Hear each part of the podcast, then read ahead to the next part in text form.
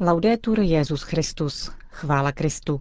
Posloucháte české vysílání Vatikánského rozhlasu v pátek 9. ledna.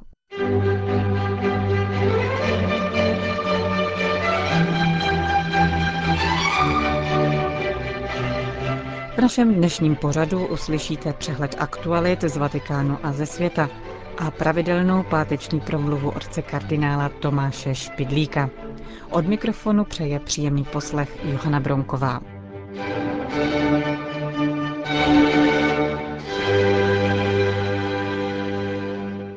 Zprávy Vatikánského rozhlasu. Vatikán. Tragickou situaci v pásmu Gazy komentoval kardinál Renato Martino v rozhovoru pro italský internetový deník Il Sussidiario.net.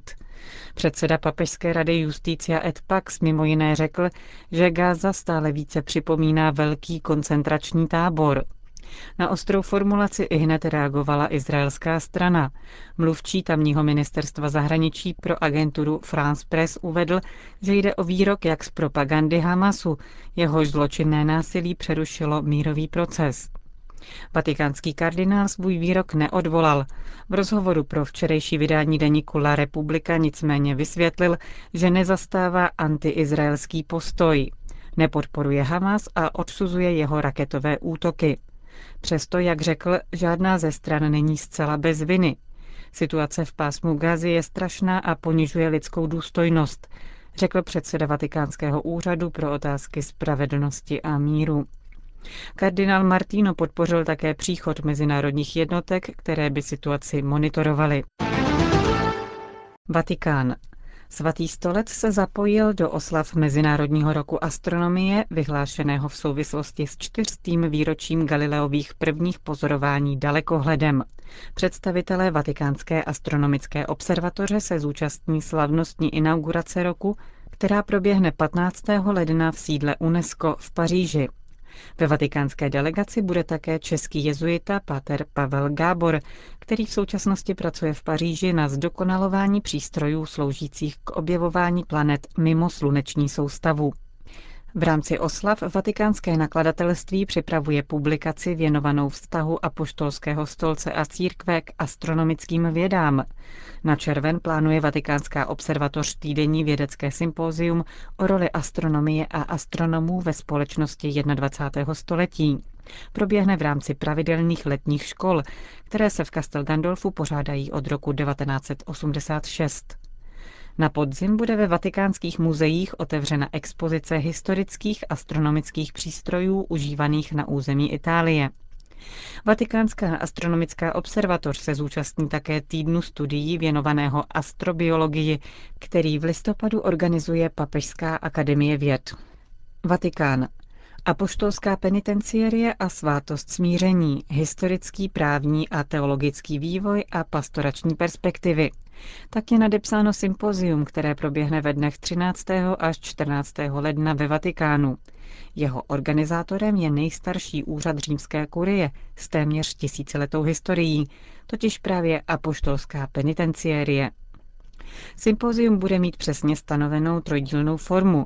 Hlavní relátor, zpravidla církevní historik, přednese obecné téma, na které odpoví některý z odborníků z oblasti teologie či kanonického práva, aby rozšířil a osvětlil problém přednesený relátorem. Následovat bude veřejná diskuse, k níž budou také přizváni odborníci podle zvolených témat.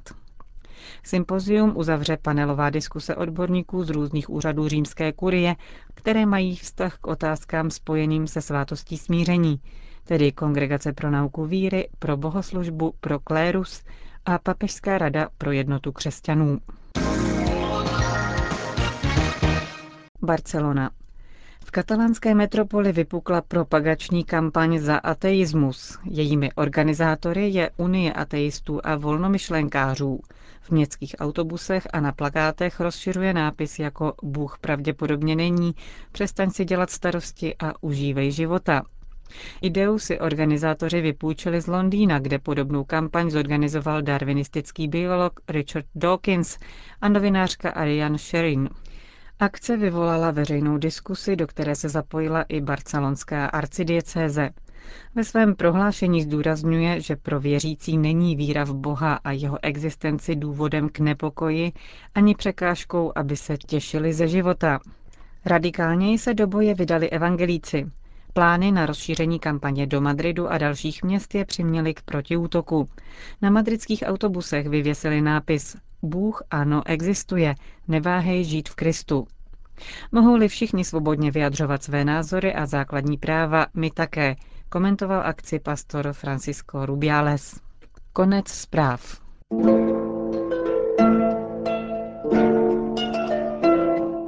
Křtitelnice. Páteční promluva otce kardinála Tomáše Špidlíka. Ve farních kostelích ovšem nechybí křtitelnice. Vždyť je křest první a základní svátost. V našich zemích jsou křtitelnice z krvného rázu. V Itálii naopak bývá baptistérium u starých katedrál jako nezávislá budova. Je to památka na starou dobu, kdy se křtily dospělé osoby ponosením pod vodou v nádrži, do které se sestupovalo 3 schody při trojím vyznáním víry v Nejsvětější Trojici. Základ obřadu je však ve slovech Kristových daných apoštolům jako odkaz při rozloučení. Jděte ke všem národům a získávejte mi učedníky, křtěte je ve jménu Otce i Syna i Ducha Svatého. Svátosti mají v církvi zvláštní účinnost, je v nich síla modlitby Ježíše, jejich vnější podoba ovšem byla vzata ze starých zvyklostí národů. Historici se tedy ptají, kdy a kde se podobné obřady vyskytovaly už dříve. Z Evangelie známe, že už před Kristem křtil svatý Jan Křtitel, kteří slyšeli jeho kázání, čiňte pokání, neboť se přiblížilo království nebeské. Když se pak dále ptáme, odkud Jan sám ten obřad převzal, poukazuje se na to, že starozákonní mniši Hesenové používali obřadného omývání pravidelně. Židé je vyžadovali především od pohanů, kteří někdy přistupovali na Mojžíšovu víru. Ty zákon považoval za nečisté. Obmytí symbolizovalo přijetí pravdy Boží. Přesto však svatý Jan zavedl něco nového. Křtil i Židy, syny Abrahamovi. Bylo to přípravou na přijetí Mesiáše Božího. K tomu pak jsou všichni lidé nedostatečně čistí. Z téhož důvodu i dnes křtíme i malé děti, které nemají viny osobní, ale patří k lidu zatíženému dědičnou vinou lidského pokolení. Víra je v Biblii spojena se smrtí. Děti umírají, je to přirozené, ale dogmatické důvody jsou proti tomu. Bůh dal člověku život a ten je věčný. Co Bůh dal, to nebere zpátky, leda v případě, že by ten dar člověk odepřel. To se stalo odporem prvních prarodičů. Následky nesou jejich děti. Děje se tomu podobně jako v tělesném životě. I tam vidíme, jak se těžké nemoci dědičně přenášejí. Přesto však Bůh nedovolí, aby trpěli nevinní. Proto chce všem život dědičně ztracený znovu obnovit. A jak se to děje? V Bibli čteme, že byla na počátku země pustá a prázdná a nad propastnou tůní byla tma. Ale nad vodami vznášel se duch Boží. Jež řekl Bůh, buď světlo, a bylo světlo. To je symbolicky naznačeno to, co se děje při křestním obřadu. Užívá se tu vody, ale s tou vodou se spojuje milost Ducha Svatého a v duši křtěného se probouzí světlo věčného života.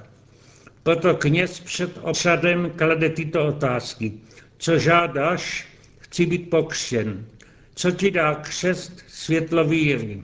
Co ti dá víra? Život věčný. Ale právě toto základní tvrzení probudilo vážné pochybnosti. Jisté je, že chce Bůh spasit všecky, a všem odměnit nebem za dobré skutky, které na zemi vykonali.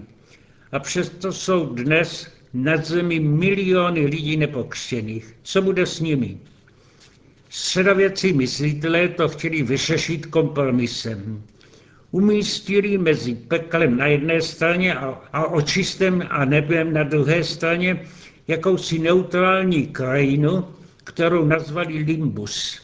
Tam se po smrti octnou poctiví lidé nekřesťanských náboženství a také křesťanské děti, které zůstaly nepokřtěné. Obyvatelé limbusu žijí šťastně, spokojeně, ale jejich štěstí není úplné, protože nejsou připištěni k vidění Boží tváře.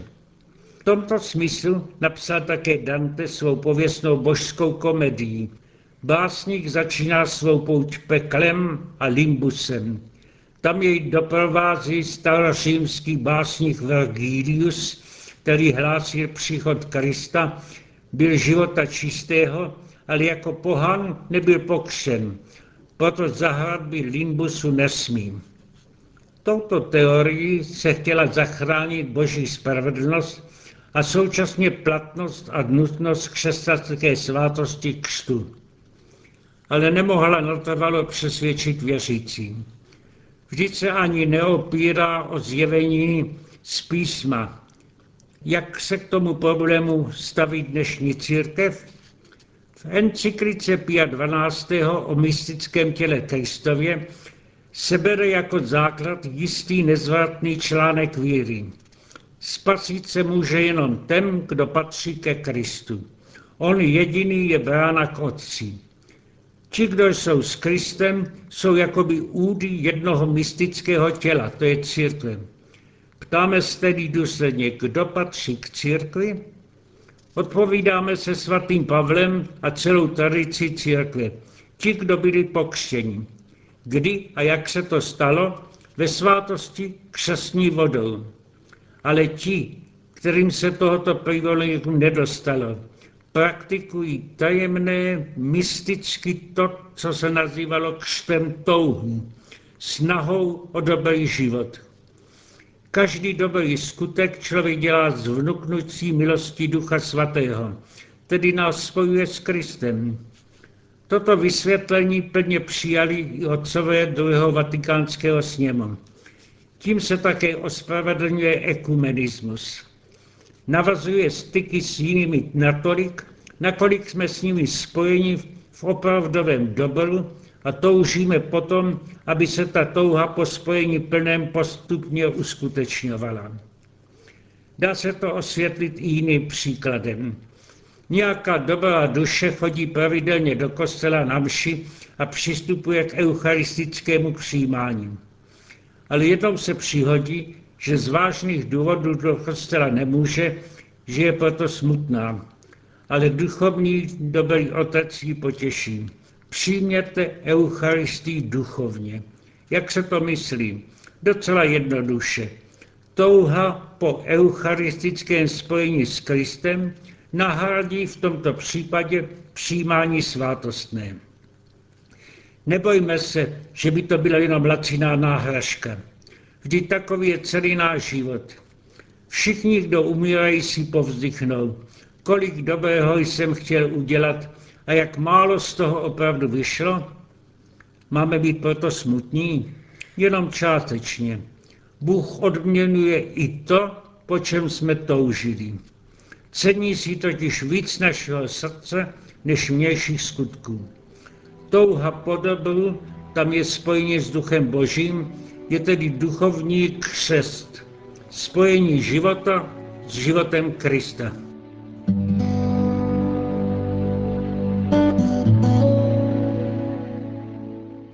To byla promluva kardinála Špidlíka. Končíme české vysílání Vatikánského rozhlasu. Chvála Kristu, laudetur Jesus Christus.